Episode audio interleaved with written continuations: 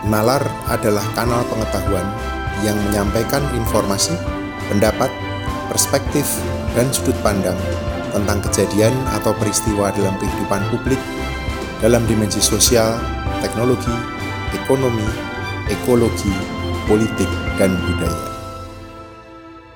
Selamat datang di kanal Nalar, mencari makna dalam peristiwa.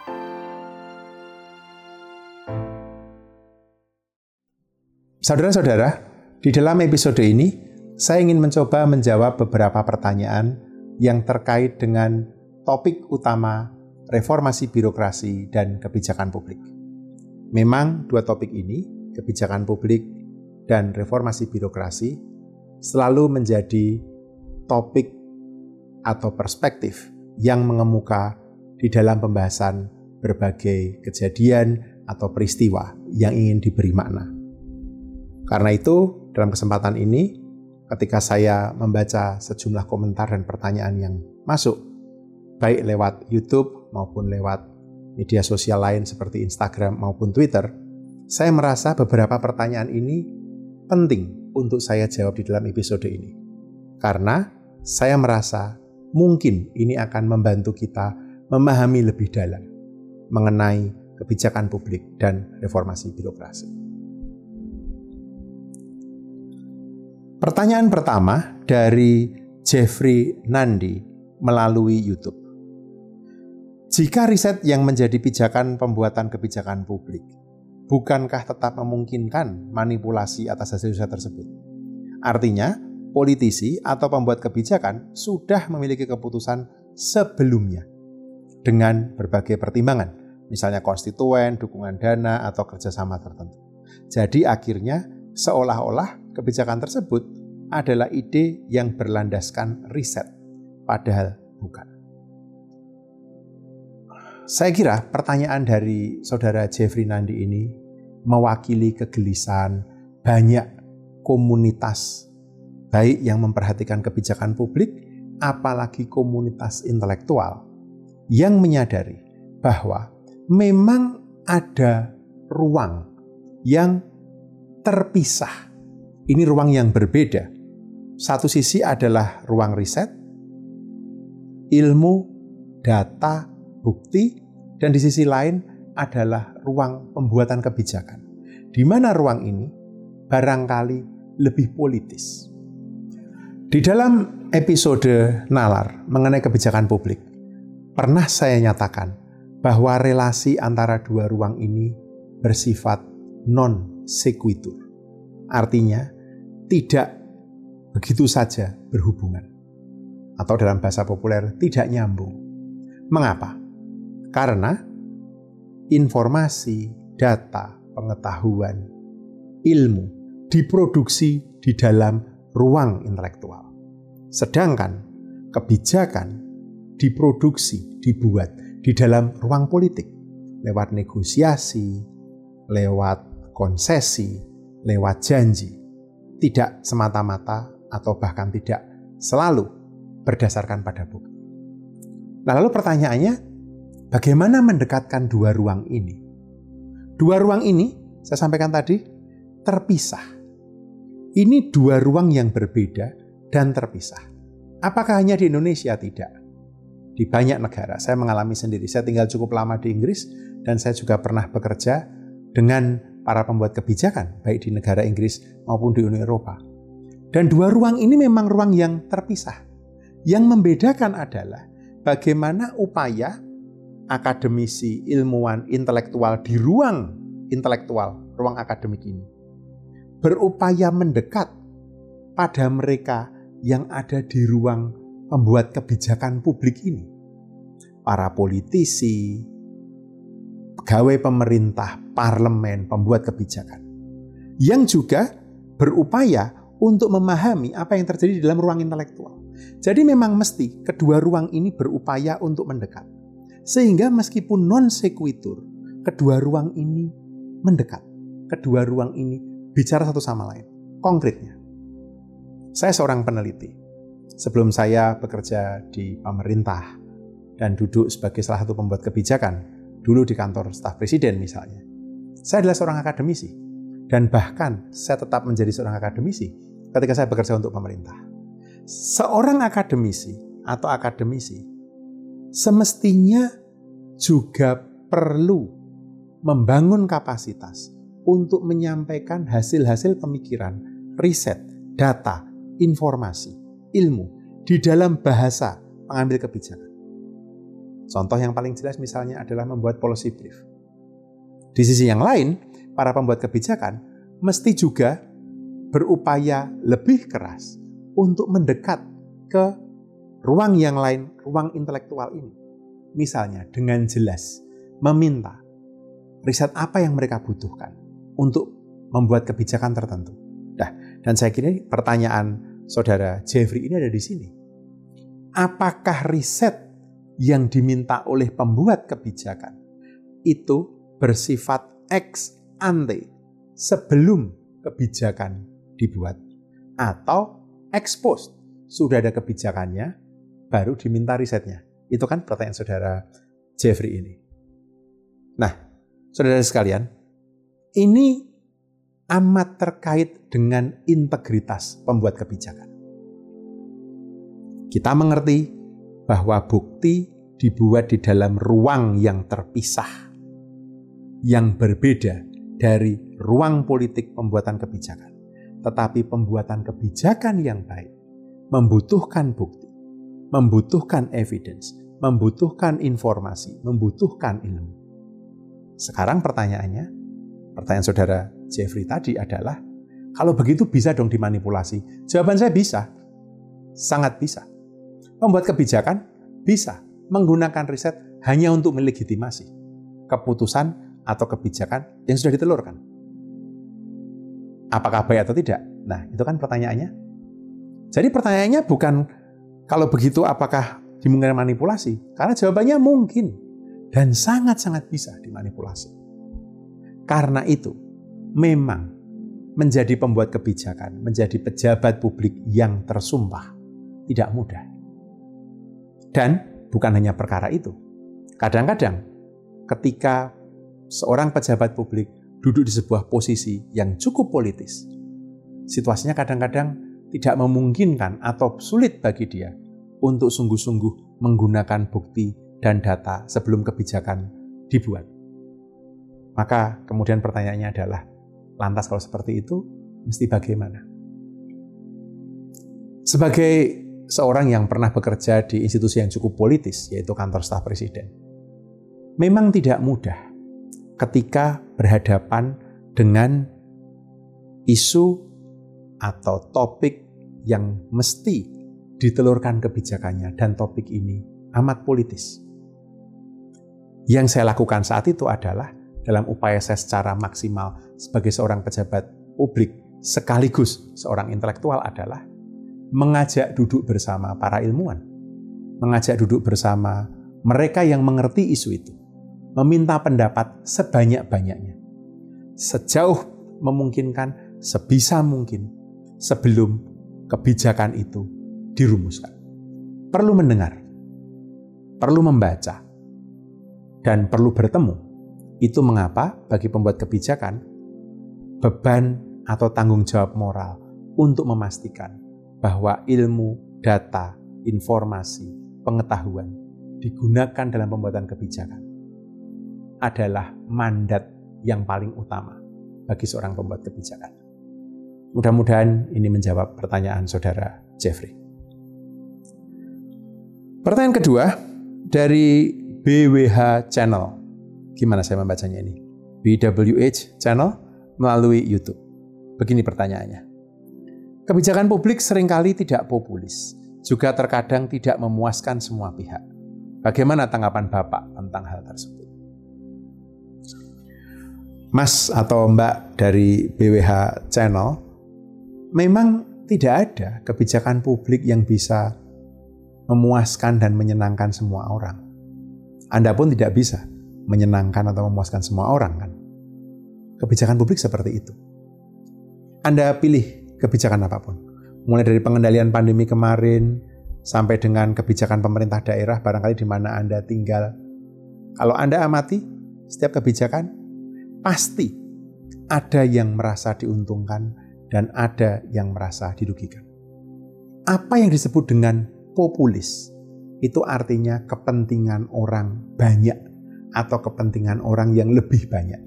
Apakah itu berarti semua? Tidak. Tetap akan ada orang yang merasa tidak puas, bahkan dirugikan dengan kebijakan tersebut.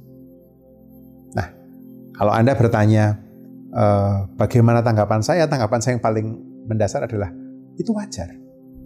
Pertanyaannya, apakah intensi kebijakan itu membantu lebih banyak orang?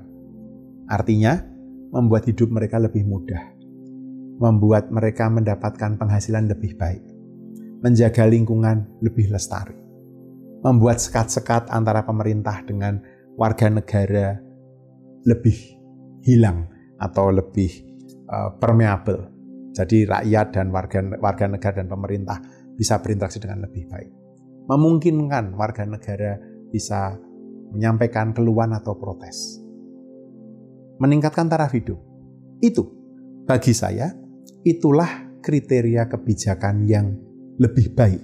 Jadi artinya baik dan memuaskan atau menyenangkan lebih banyak orang atau populis itu memang tidak mungkin menyenangkan semua orang. Dan saya memahami arah pertanyaan Anda, sering kali justru di sinilah dilema penyusunan kebijakan publik. Kalau saya menggunakan pendekatan tertentu, misalnya pendekatan A, untuk membuat kebijakan tertentu, kelompok mana ya yang nanti akan tidak puas? Seringkali pembuat kebijakan justru berpikir begitu. Karena mereka ingin berjaga-jaga, mana yang tidak puas. Jangan-jangan yang tidak puas ini punya kepentingan politik atau kekuatan politik yang lebih tinggi daripada dia. Sehingga bisa berdampak. Pertimbangan seperti itu apakah wajar? Wajar-wajar saja. Tapi, kalau saya boleh memberikan catatan saya, terutama kepada Anda sekalian yang mendengarkan, yang menyimak paparan di kanal Nalar ini, khususnya Anda para pembuat kebijakan. Saya memberikan Anda catatan ini. Setiap kebijakan, Anda mesti memastikan intensinya tercapai dan dampak-dampak tak termaksud atau unintended consequences-nya diantisipasi. Saya ulangi. Kebijakan bukan perkara hal-hal yang populis atau tidak, melainkan kebijakan terkait dengan kita memastikan tujuan kebijakan yang dibuat itu dicapai dan kemungkinan dampak-dampak yang tidak diinginkan, yang tidak termaksud bisa diantisipasi, bisa dimitigasi kalau nanti terjadi. Di dalam salah satu episode di Nalar, saya mengambil contoh dan contoh ini berulang-ulang saya pakai karena sangat jelas. Pembangunan jalan tol Trans Jawa. Karena intensi kebijakan itu adalah intensi yang baik. Menurunkan beban logistik, mempercepat transportasi, yang pada akhirnya akan membantu tumbuhnya perekonomian di Jawa. Ya kan, tol Trans Jawa. Saya bahkan pernah bercerita, bagi saya hanya membutuhkan enam setengah jam dari rumah ibu saya di Solo sampai ke rumah dinas saya di Selipi. Enam setengah jam saya nyupir dari Solo sampai ke Selipi lewat jalan tol, tol Trans Jawa.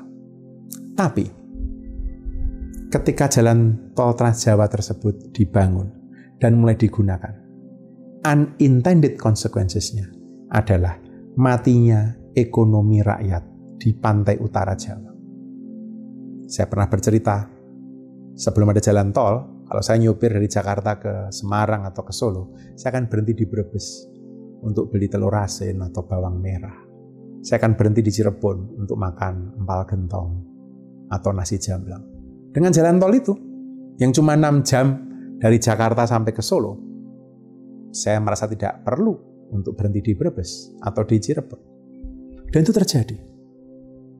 Ini yang saya maksudkan tadi. Antara intensi dengan unintended consequences. Dampak yang tidak termaksud. pembuatan pembangunan jalan tol Trans Jawa yang menguntungkan bagi banyak orang itu tidak bisa disangkal. Tapi tidak bisa menyenangkan semua orang. Saya berikan contoh jelas. Para pedagang kecil, UMKM, ekonomi informal di Pantura. Mereka jelas tidak merasa bahagia kalau tadi pertanyaannya adalah membahagiakan atau menyenangkan semua orang. Karena itu sebagai pengambil kebijakan, mesti bisa melihat bahwa intensi yang mau dituju dengan kebijakan, dampak tak termaksudnya juga bisa diantisipasi. Tentang tol Trans Jawa tadi, misalnya antisipasinya, kemudian saat itu saya kami di KSP memberikan masukan kepada Presiden, dan kami senang Bapak Presiden menyetujui masukan kami, yaitu agar seluruh rest area di jalan tol Trans Jawa isinya UMKM. Jadi kalau Anda nyopir dari Jakarta sampai ke Semarang, bahkan sampai ke Surabaya, Anda tidak akan menemui gerai-gerai uh, internasional atau gerai-gerai global di sana. Saya nggak usah sebut merek ya, tapi yang Anda temui adalah pedagang nasi padang, pedagang sate, pedagang uh, makanan-makanan tradisional. Mudah-mudahan ini menjawab. Pertanyaan ketiga dari saudara Blasius Loba melalui YouTube. Ada dua pertanyaan. Apakah semua eksekutif dan legislatif memahami kebijakan publik? Jika mereka paham, mengapa tidak output kebijakan itu berpengaruh secara signifikan terhadap kepentingan rakyat? Ini pertanyaan pertama. Pertanyaan kedua, dalam pengambilan kebijakan publik ada pro kontra antara pihak lain di luar para pemangku kebijakan. Bagaimana cara pengambil kebijakan untuk mengantisipasinya? Saya jawab yang pertama dulu, uh, Pak atau Saudara Blasius Loba. Apakah semua eksekutif dan legislatif memahami kebijakan publik? Teorinya begitu. Dan harusnya begitu, ya kan? Eksekutif dan legislatif itu disumpah untuk bekerja bagi rakyat. Ya mestinya mereka memahami kebijakan publik. Tapi antara seharusnya paham dengan benar-benar paham, apalagi sungguh mengerti, dan bisa membuat kebijakan publik yang baik, itu dua hal yang berbeda. Jadi Pak Blasius, kalau pertanyaannya Anda adalah kalau mereka paham, mengapa outputnya tidak berpengaruh secara signifikan terhadap kepentingan rakyat? Saya menduga, justru karena barangkali tidak sungguh-sungguh paham.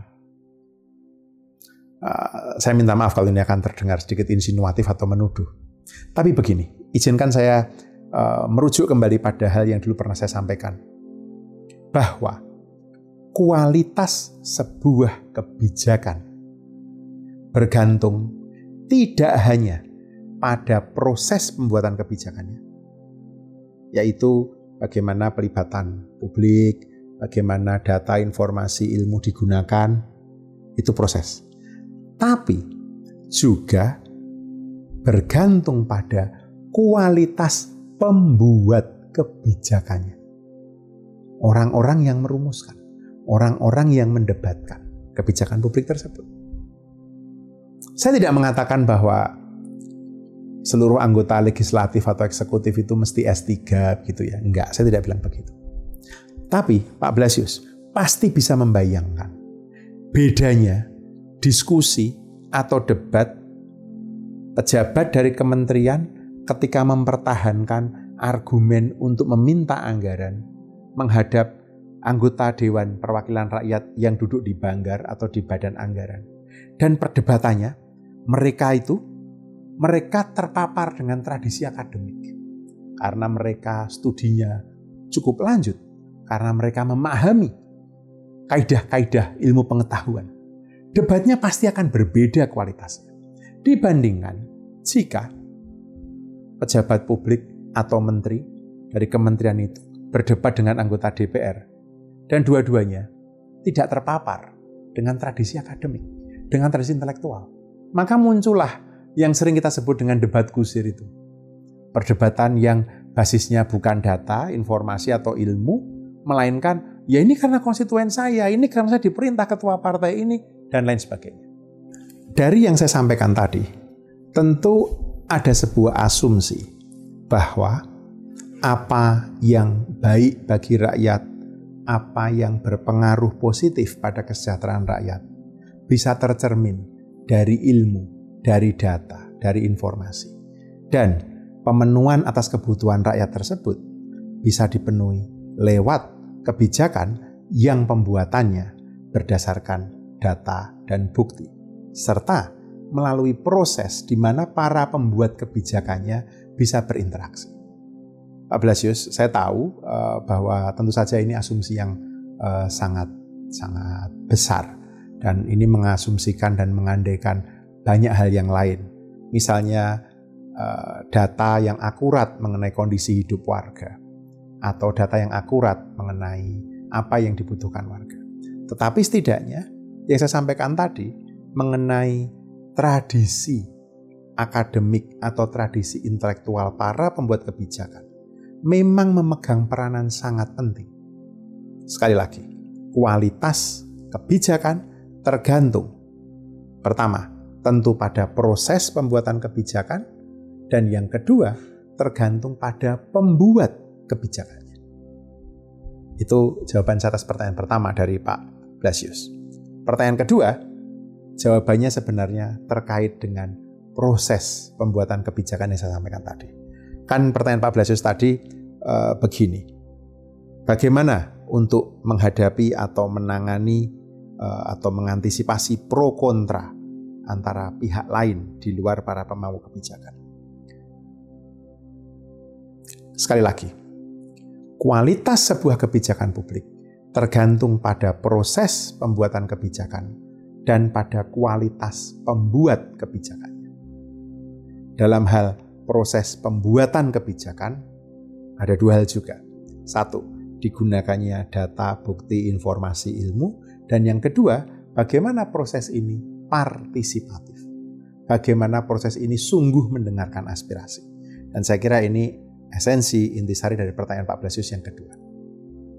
Pro kontra, sekali lagi, selalu akan ada bahkan dalam kebijakan publik yang seolah-olah atau tampak atau terdengar pasti baik untuk semua orang, pasti ada pro kontra.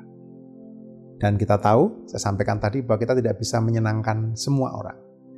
Tetapi di dalam pembuatan kebijakan publik, proses ini menjadi penting. Karena kita mesti mendengarkan semua pihak, khususnya mereka-mereka yang terdampak oleh kebijakan.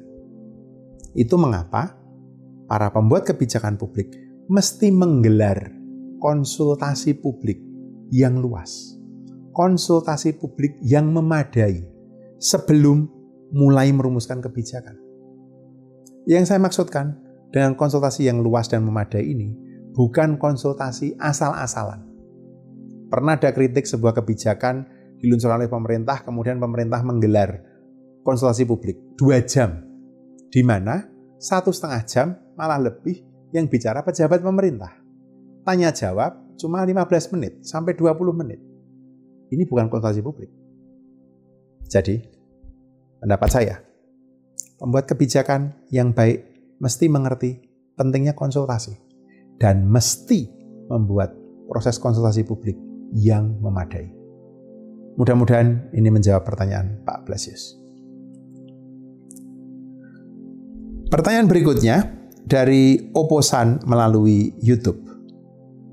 Bagaimana dengan kebijakan publik yang ambigu? Apakah itu juga bagian dari yang bisa ditolerir dalam proses pembuatan kebijakan publik? Mohon penjelasan. Terima kasih Mas atau Mbak Oposan atas pertanyaan ini. Uh, kebijakan publik yang ambigu. Biasanya memang ini terkait dengan komunikasi publik. Tetapi saya tidak menyangkal bahwa sering kali kebijakan yang ambigu ini memang terjadi.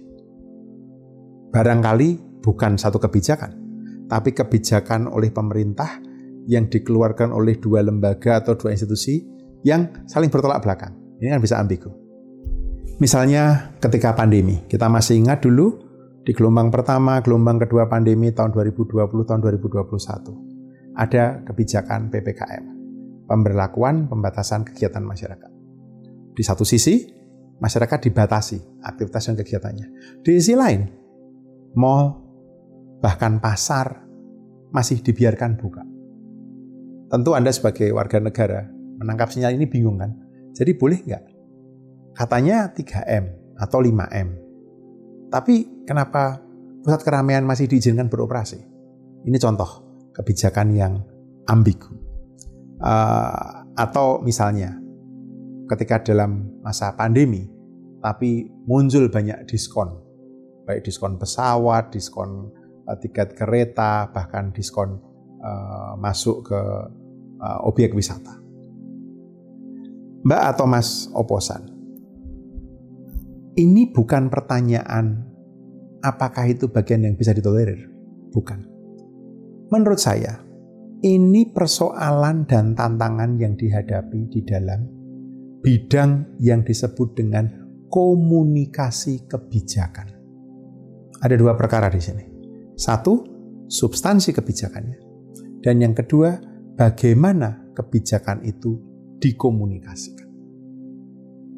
Secara substansi, mestinya kebijakan itu tidak ambigu. Di masa pandemi misalnya harus jelas. Ini pertama-tama dan terutama adalah soal nyawa, soal keselamatan, soal kesehatan. Itu harus jelas. Tidak boleh ambigu. Kadang-kadang atau sering yang terjadi adalah substansinya tidak ambigu, komunikasinya yang ambigu. Tidak boleh mudik, tapi boleh pulang kampung. Itu contoh. Ya kan? Komunikasi. Saya mendorong bagi Anda sekalian yang kebetulan sedang menyimak kanal Nalar ini, jika Anda tertarik pada bidang studi kajian kebijakan publik atau komunikasi atau dua-duanya, ini adalah area yang perlu untuk diperdalam, perlu digali. Komunikasi kebijakan. Seringkali yang saya alami dari pengalaman langsung sebagai orang yang pernah duduk di dalam posisi sebagai pembuat kebijakan. Dan sekarang lebih banyak duduk sebagai warga negara biasa. Saya merasa kebijakan yang ambigu itu mesti direduksi. Atau tepatnya kebijakan yang diterima secara ambigu oleh masyarakat. Substansinya mesti jelas, komunikasinya juga mesti terumus secara jelas. Karena ini berpengaruh. Komunikasi kebijakan pada siapa pengaruhnya? Pertama, kepada birokrasi yang mengimplementasikan kebijakan itu. Yang kedua, kepada publik. Saya punya contoh yang lain di luar pandemi. Ketika saya saat itu masih bekerja di kantor staf presiden, ada satu kebijakan yang didorong oleh pemerintah yaitu meningkatkan kesejahteraan para pimpinan atau pejabat di desa. Waktu itu bahkan presiden sendiri mengatakan ingin meningkatkan kesejahteraan para pamong praja, mereka yang bekerja di pemerintahan desa. Jadi pemerintah desa mau ditingkatkan pendapatannya. Presiden mengatakan saya ingin aparat pemerintah desa disetarakan gajinya dengan pegawai negeri sipil golongan 2A. Perintah ini menurut Anda jelas nggak? Ambigu atau tidak? Banyak yang mengatakan sangat jelas perintah itu. Aparat pemerintah desa disetarakan gajinya dengan pegawai negeri sipil golongan 2A. Ketika kami rapat lintas kementerian, pertanyaan yang mengemuka adalah yang mau disetarakan dengan golongan 2A itu yang mana? Aparat pemerintah desa itu terdiri dari 12 orang. Satu kepala desa, satu sekretaris desa, dan 10 staf atau 10 aparat di desa. Pertanyaannya, yang gajinya mau disetarakan dengan pegawai negeri sipil golongan 2A itu yang mana? Kepala desanya, sekretaris desanya, atau yang 10 orang apar desa itu. Bahkan Anda lihat di sini, sebuah arah kebijakan yang seolah-olah jelas. Ketika komunikasinya tidak akurat, ambiguitas ini akan berdampak pada birokrasi. Tentu beda loh implikasinya. Menyetarakan gaji perangkat desa dengan pegawai negeri sipil golongan 2 itu, kalau yang disetarakan kepala desanya, berarti di bawahnya berkurang, ya kan? Kalau yang disetarakan adalah yang 10 orang tadi, berarti gaji sekretaris desa dan kepala desa lebih tinggi dari itu. Dan dampaknya pada anggaran negara. Ini hanya contoh. Jadi sekali lagi, Mbak atau Mas Oposan, kalau kita bicara mengenai kebijakan publik, satu, kebijakan publik itu mesti jelas dan tegas. Substansinya mesti dikomunikasikan dengan formulasi yang akurat agar tidak ada kebingungan. Itu jawaban saya. Mudah-mudahan membantu. Pertanyaan terakhir dari Murnis Kreatif melalui YouTube. Apa faktor yang menghambat reformasi birokrasi pada pelayanan publik? Dan apa faktor yang mendukung? Terima kasih. Ini dari uh, Mas atau Mbak dari Murnis Kreatif. Pertanyaan ini adalah pertanyaan yang uh, kalau boleh saya bilang ketika saya masih bertugas dulu di kantor staf presiden hingga sekarang ini. Ini pertanyaan yang abadi. Apa yang menghambat reformasi birokrasi dalam pelayanan publik? Apa yang mendukung? Meskipun jawaban normatif atau jawaban teoritiknya mungkin straightforward atau mungkin mudah dijawab. Oh, faktor-faktor uh, penghambatnya adalah karena birokrasi yang kolot misalnya, atau faktor penghambatnya adalah karena kepemimpinan yang lemah. Itu kan jawaban normatif yang Anda bisa temukan di banyak buku juga. Atau faktor pendukungnya tinggal sebaliknya. Oh, ketika sebuah birokrasi itu punya leadership yang visioner, maka uh, itu menjadi faktor pendukung yang luar biasa untuk reformasi birokrasi. Contoh seperti itu. Yang ingin saya sampaikan adalah sering kali faktor penghambat reformasi birokrasi ada di dalam keengganan birokrasi itu sendiri untuk berubah. Mungkin karena sudah merasa nyaman, mungkin karena merasa perubahan itu mengancam, mungkin karena enggan saja memeluk perubahan. Dan bagi saya, ini adalah faktor yang paling berat. Tentu saja ini terkait dengan leadership. Tentu saja ini terkait dengan budaya organisasi. Tetapi yang paling mendasar adalah bagaimana birokrasi melihat dirinya. Cara pandang pada diri sendiri ini bisa menjadi faktor penghambat atau faktor pendukung agar reformasi birokrasi khususnya dalam pelayanan publik terjadi. Yang saya maksudkan adalah begini.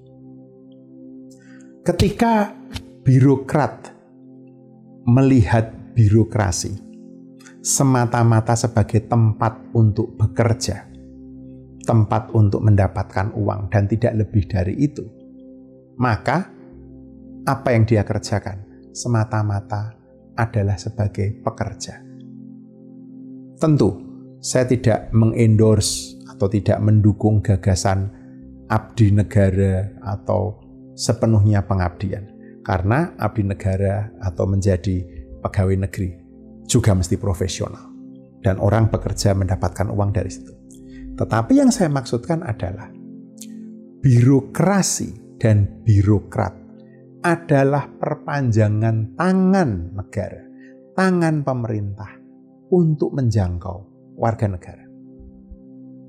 Kalau Presiden kita saat ini, Bapak Presiden Joko Widodo mengatakan, negara hadir. Kehadiran negara itu secara konkret muncul, terwujud dalam birokrat dan birokrasi. Jadi kalau kita bicara mengenai faktor penghambat reformasi birokrasi, barangkali dan bagi saya ini uh, lebih menjadi semacam konfirmasi adalah penghambatnya adalah ketika birokrat gagal melihat perannya dalam kehidupan bernegara ini. Menurut saya itu faktor yang amat menghambat reformasi birokrasi. Tentu saja ada faktor-faktor yang lain, misalnya secara teknis, karena saat ini kita belum ada single salary system misalnya. Karena saat ini belum ada free entry, free exit. Karena saat ini misalnya mobilitas uh, uh, pegawai negeri sipil itu uh, belum sangat lancar. Ketika saya tinggal di Inggris dulu, saya menjadi seorang dosen uh, di sebuah universitas uh, negeri, kan di sana semua universitas negeri. Saya menjadi dosen di Universitas Manchester saat itu. Tawaran mobilitas itu datang dari banyak tempat. Dan tawaran mobilitas itu adalah memungkinkan saya untuk mobile, pindah tempat, karir meningkat, gaji dan pensiun bisa dibawa pindah. Karena sebagai dosen yang bekerja di perguruan tinggi negeri di Inggris, saya mendapatkan semua hak saya sebagai seorang pegawai negeri. Saya tahu gaji teman saya berapa dan saya tidak iri karena single salary system. Mau bekerja di mana pun sama. Ya kan? Paling bedanya kalau di kota-kota besar seperti London, Oxford, atau Cambridge, ada allowance yang sedikit berbeda. Tapi ya wajar karena memang kotanya lebih mahal. Tapi di tempat-tempat yang lain tidak ada perbedaan itu. Sementara di sini kita tahu ada kasta-kasta dalam kementerian, ada kementerian yang gaji sangat tinggi, ada kementerian gaji yang rendah, yang membuat orang tidak mau mobilitas misalnya. Tidak mau berpindah, tidak mau mutasi. Karena merasa saya tidak akan uh, hidup lebih baik kalau saya pindah ke kementerian yang lain atau ke pemerintah daerah misalnya. Tentu ini bisa dianggap sebagai faktor-faktor penghambat.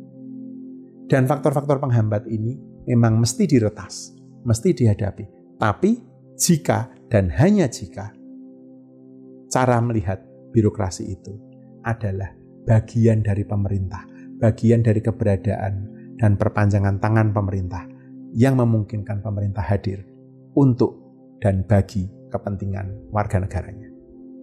Mudah-mudahan itu membantu. Saudara sekalian, itulah lima pertanyaan yang saya coba jawab dalam episode kali ini. Lima pertanyaan ini saya pilih dari sejumlah banyak pertanyaan yang masuk uh, yang terkait dengan topik reformasi birokrasi dan kebijakan publik. Saya memilih lima pertanyaan ini karena sekali lagi saya anggap penting untuk saya tekankan sekali lagi. Mudah-mudahan dalam episode ini di mana saya mencoba menjawab beberapa pertanyaan yang diajukan membantu kita untuk memahami sedikit lebih jauh apa peran kebijakan publik di dalam tata hidup bersama kita. Mengapa reformasi birokrasi penting sebagai salah satu kunci untuk memperbaiki wajah negeri ini ke depan. Terima kasih sudah mendengarkan podcast ini. Semoga kita bisa menemukan makna dan pemahaman yang lebih dalam bersama Natal.